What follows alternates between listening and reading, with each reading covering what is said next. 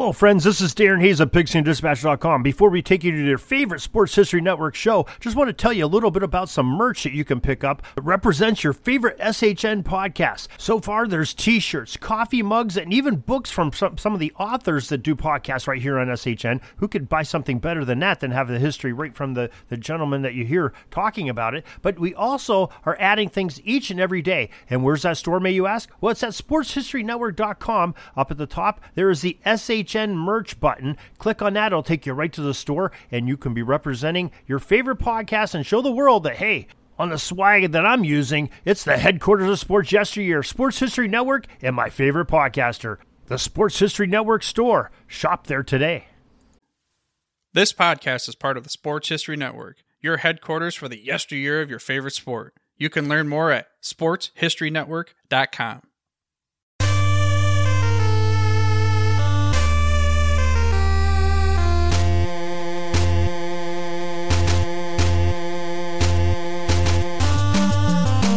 It's time for Lombardi Memories, a show that takes you back in time into January or February to the greatest one-day spectacle in all of sports. This is the Every Other Tuesday podcast that looks back at each and every one of the 50-plus Super Bowls and tells the story of who won and why. For the fans who needs more than a box score, this podcast goes drive by drive, play by play, for the most dramatic games in history.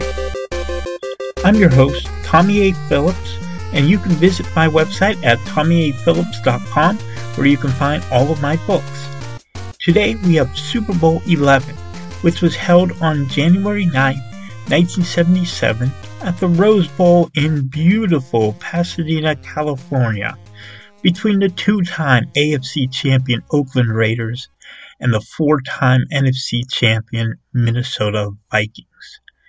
As always, we have a pop quiz and then homework at the end of the episode. The pop quiz question for today is What dubious record set in this game was later broken by teams quarterback by both Peyton Manning and Tom Brady? The answer will come at the end of the podcast. The Oakland Raiders were the dominant team in pro football in 1976. They started their season by knocking off the two-time defending champ, Super Bowl champion Pittsburgh Steelers. They were 3 and 0 when they suffered their only loss of the season to the New England Patriots. They then went 10 and 0 the rest of the way in the regular season before getting revenge on New England in the divisional round of the playoffs with a 24 21 win. They then knocked off the Steelers 24 7 in the AFC Championship game to end Pittsburgh's reign on top of the NFL. The Raiders were 13 1 in the regular season, 15 1 after the AFC playoffs, and they had a chance to go 16 1 with a win in Super Bowl 11. The Raiders were led by quarterback Ken Stabler, who threw for 2,737 yards and 27 touchdowns, completing two thirds of his pass attempts for a stellar rating of 103.4. Running back Mark Van Eeghen led the team in rushing with 233 attempts for just over 1,000 yards and three touchdowns. He also caught 17 passes for 173 yards. Clarence Davis and Pete Banaszak provided great support options to Van Eeghen. They combined for nearly 900 yards rushing and 8 touchdowns. Tight end Dave Casper led the team in receptions with 53, scoring 10 times. Receiver Cliff Branch had the most yards through the air catching 46 passes for exactly 1111, 1,111 yards, and not 11 touchdowns, but 12 touchdowns. So you don't get the number there. But um, defensively, linebacker Monty Johnson led the team with four interceptions. But one behind him was defensive back Willie Brown. He had three, and he would uh, step up here in this Super Bowl. As for the Minnesota Vikings, they started the 1976 season 6 0 and 1. They also defeated the defending champion Steelers, and their only blemish in the first half of their season was a 10 10 tie with Los Angeles. The Vikes only stumbled twice down the stretch, going into the playoffs with an 11 and 2 and 1 record. They then defeated Washington 35 to 20 in the divisional round before beating Los Angeles 24 to 13 in the NFC Championship game to advance to their fourth Super Bowl. The Vikings were led by pro football quarterback. of course, it was a pro football quarterback. He's a pro football Hall of Fame quarterback, Fran Tarkenton, who held most of the passing records in the NFL in his day. He threw for 2,961 yards and 17 touchdowns while only throwing eight interceptions. He was helped by running back Chuck Foreman, who ran for 1,155 yards and 13 touchdowns while catching a team leading 55 passes for 567 more yards and one score. Receiver Sammy White led the team in receiving yards and in receiving touchdowns with 906 yards and 10 touchdowns. Receiver Ahmad Rashad also had a good year, catching 53 passes for 671 yards and three scores. Defensive back Nate Wright led the team with seven interceptions, which was more than double than anyone else on the team. So we get to Super Bowl 11 and the Vikings kick off to begin the game. Oakland running back Carl Garrett took back the opening kickoff to his own 33. On the first third down of the game, Stabler passed to Casper for 25 yards. Davis then blasted forward for a big gain all the way down to the 12. But the Raiders proved that they were unable to get it farther than the 11, so out came kicker Errol Mann to try a 29 yard field goal. Mann was a mid-season acquisition from Detroit. In his first 13 games between two teams, he made only 8 of 21 field goal attempts. In other words, not the guy you want trying a big kick in the Super Bowl. He missed this 29 yard field goal attempt off the left upright. The Vikings went three and out and punted, and the Raiders got backed up thanks to a clipping call on the punt return. Stabler threw a play action pass to receiver Fred Biletnikoff. I, I'll never be able to pronounce his name, although he's an important player for this game. Um, uh, caught a nine yard pass from Stabler, but the Raiders had the punt. So the Raiders defense then forced a quick three and out, and we get the same treatment from the Vikings defense. So it was back and forth, three and out, three and out. And punter Ray Guy came out the punt for the Raiders, and he had his kick blocked by linebacker Fred McNeil. The first time in his career Guy had a punt blocked. Guy made the tackle on the play to save a touchdown, but Minnesota had the ball at the Oakland 3. So easy score, right? Nope. Because running back Brent McClanahan fumbled and linebacker Willie Hall recovered for Oakland. No points for the Vikes. Banaszak began the new drive with a couple of runs. Then Davis ripped off a 34 yard run down the left side. Stabler threw to Garrett for a first down at the Vikings 48. After going incomplete for Biletnikoff, he hit Casper for a first down at the 24. Van Eeghen ran for six yards, Davis got three more, and then Banaszak got another first down. Stabler tried a couple passes to the end zone for Casper, but they both fell incomplete, and Oakland had to try a field goal. But this time, Mann did make the field goals from 24 yards out, and the Raiders led 3 0 early in the second quarter. The Raiders defense forced a quick three and out, and they got the ball back at their own 36. Stabler threw quick to Branch for eight yards. Davis then took a reverse and got a first down at the Minnesota 48. Stabler found Casper for 19 yards, and then he hit Garrett for 13 yards. And then, two plays later, Stabler threw the Biletnikoff, and he made a fantastic catch at the Minnesota one yard line. That set up a Stabler to Casper one yard touchdown pass, and Oakland was now up 10 0. So the Vikings didn't have the ball for very long. Oakland got it back at the Minnesota 35 after defensive back Neal Colzie had a great punt return. Van Eeghen ran for a first down.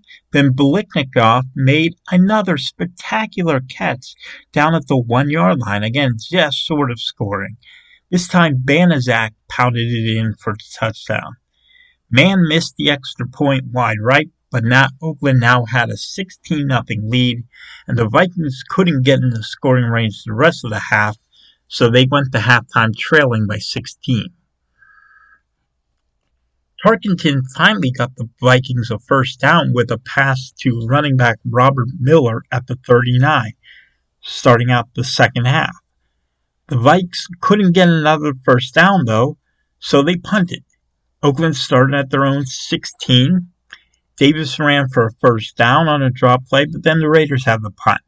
And back came punt after punt here, where the Vikings just ran Chuck Foreman three times and punted. That's all they did. Oakland gets the ball back, better field position at their own 45. So Davis runs off the left side. He gets a first down, and then Stabler through the Branch just short of another first down. The Raiders had to try a field goal, and Mann made an impressive 40 yard kick for three points to make it 19 to nothing. So he did have a pretty good kick, even though he had been unreliable. The Vikings went three and out once more, but Oakland linebacker Ted Hendricks made the worst play of the day. He ran into the punter, and the Vikings were given a first down on penalty. At the time, just running into the kicker was automatic first down. Um, so Vikings kept the ball and it gave them a spark because Tarkenton then threw to tight end Stu Voigt for a first down at the Oakland 47. The Raiders got called for holding before Tarkenton hit Rashad at the 25 for another first down. Facing fourth down shortly afterward, Tarkenton fired to Foreman down the right side for a first down. He then threw a touchdown pass to Sammy White, and kicker Fred Cox's extra point made it 19 to 7 at the end of three quarters. Tarkenton had a chance to get his team back in the game on the next drive in the fourth quarter as the Vikings had the ball near midfield only down by 12. But he threw a terrible pass. He regretted this one immediately, threw it over the middle of the field. It got intercepted by linebacker Willie Hall. It, it was just a terrible pass. He should have never thrown it. The Raiders took advantage quickly. On third down, Stabler found Biletnikoff wide open for a 49 yard gain down to the one yard line. That was Biletnikoff's third catch of this game that came up one yard short of the end zone. It wouldn't have been a good day for him as a fantasy player.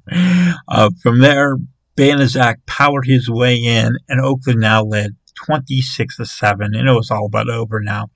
The rest of the game was just garbage time. Tarkenton threw another interception. This one, the Willie Brown, who I talked about earlier, he returned this one 75 yards for a pick six. Um, Mann missed the extra point, but Oakland was now up 32 to 7. And the Vikings got a garbage touchdown on a catch by Voigt with less than a minute to go. Yeah, it was very, very late in the game. The Vikings uh, got that touchdown to make it look a little better. Final score was 32 14 in favor of Oakland and head coach John Madden had done it. He had led the Raiders to a Super Bowl championship with only one loss all year long. For the Vikings, it was their fourth Super Bowl loss, setting a record. That record was later tied by the Denver Broncos and the Buffalo Bills. While the Bills remain tied with the Vikes at 0 4 for the worst record in Super Bowl history, the Broncos have won a few. And that brings us back to today's pop quiz question. Peyton Manning lost Super Bowl 48 with the Broncos, marking the Broncos' fifth Super Bowl loss. Tom Brady later lost Super Bowl 52 to the Eagles, which was New England's fifth loss in a Super Bowl. The Broncos and Patriots now hold the Super Bowl record for most losses in the big game with five each. And the Vikings, though, they haven't been back to the Super Bowl since Super Bowl 11. So the answer to the question was that Peyton Manning, Tom Brady uh, broke the record for most losses by a franchise. Of course, neither of them were around for all those losses.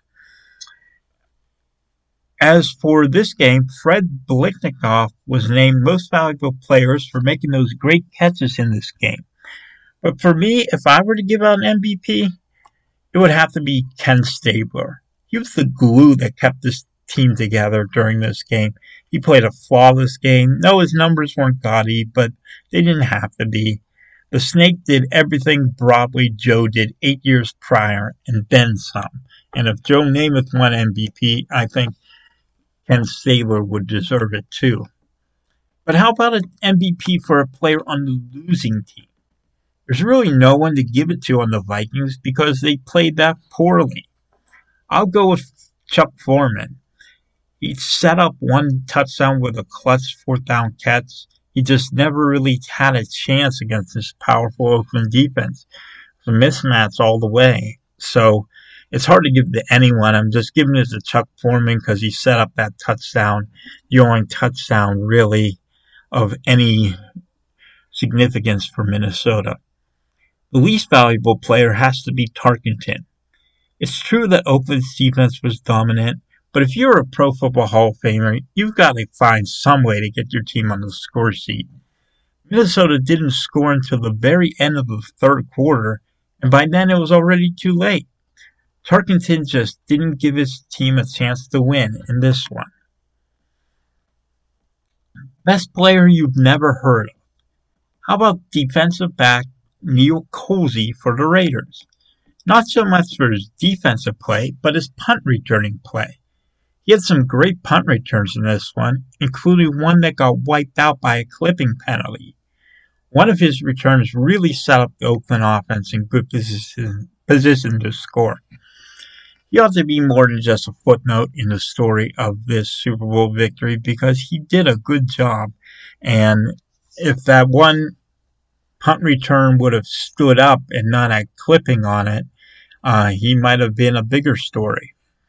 Now, what was the biggest play of this game? I'm going with Biletnikoff's final catch of the day, a 49 yarder that set up Oakland's third touchdown. That made it 26 to 7 and officially extinguished all hopes the Vikings had of coming back. But the biggest play no one remembers is Ray Guy, after having his punt blocked, going and making the tackle to prevent a Vikings touchdown. The Vikes ended up fumbling only a few plays later. If he doesn't make that tackle, Minnesota goes up 7 0 and who knows what happens from there. In the end, John Madden led his team to a 16 1 record and a 32 14 victory in Super Bowl 11. Lots of Raiders from this team are in the Pro Football Hall of Fame, including Madden himself, Biletnikoff, Stabler, Willie Brown, Casper, Guy, Hendricks, Art Shell, and Gene Upshaw. And there's an argument to be made for Cliff Branch, even though he isn't in yet. This was truly one of the greatest NFL teams of all time. Finally, here's some homework. I've got two for you this week. Snake, The Legendary Life of Ken Stabler by Mike Freeman, and Badasses, John Madden's Oakland Raiders by Peter Richmond. These books will give you a great look into the 1976 Oakland Raiders and its star at quarterback, their star quarterback, who finally made it into the Hall of Fame in 2016, albeit posthumously. That's all I've got for this week. Thank you for putting up with my list. You know, you, you ever notice that they make the word list uh, hard to say for someone who's got a list? But uh, in any case, I thank you for joining me yet again. Next time, we will have the Orange Crush defense of the Denver Broncos and the Doomsday defense of the Dallas Cowboys trying to put the clamps down on the opposing offenses in Super Bowl 12. Spoiler alert, one does, the other doesn't. Until then, this is Tommy A. Phillips. My website again is tommyaphillips.com. So long.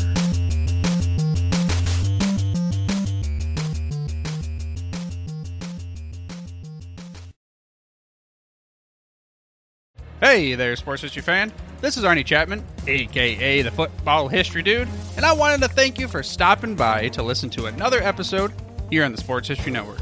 Our podcasters are passionate about uncovering and sharing sports stories from yesteryear. And if you didn't know it already, we have over 30 shows across the network covering all sorts of sports history topics.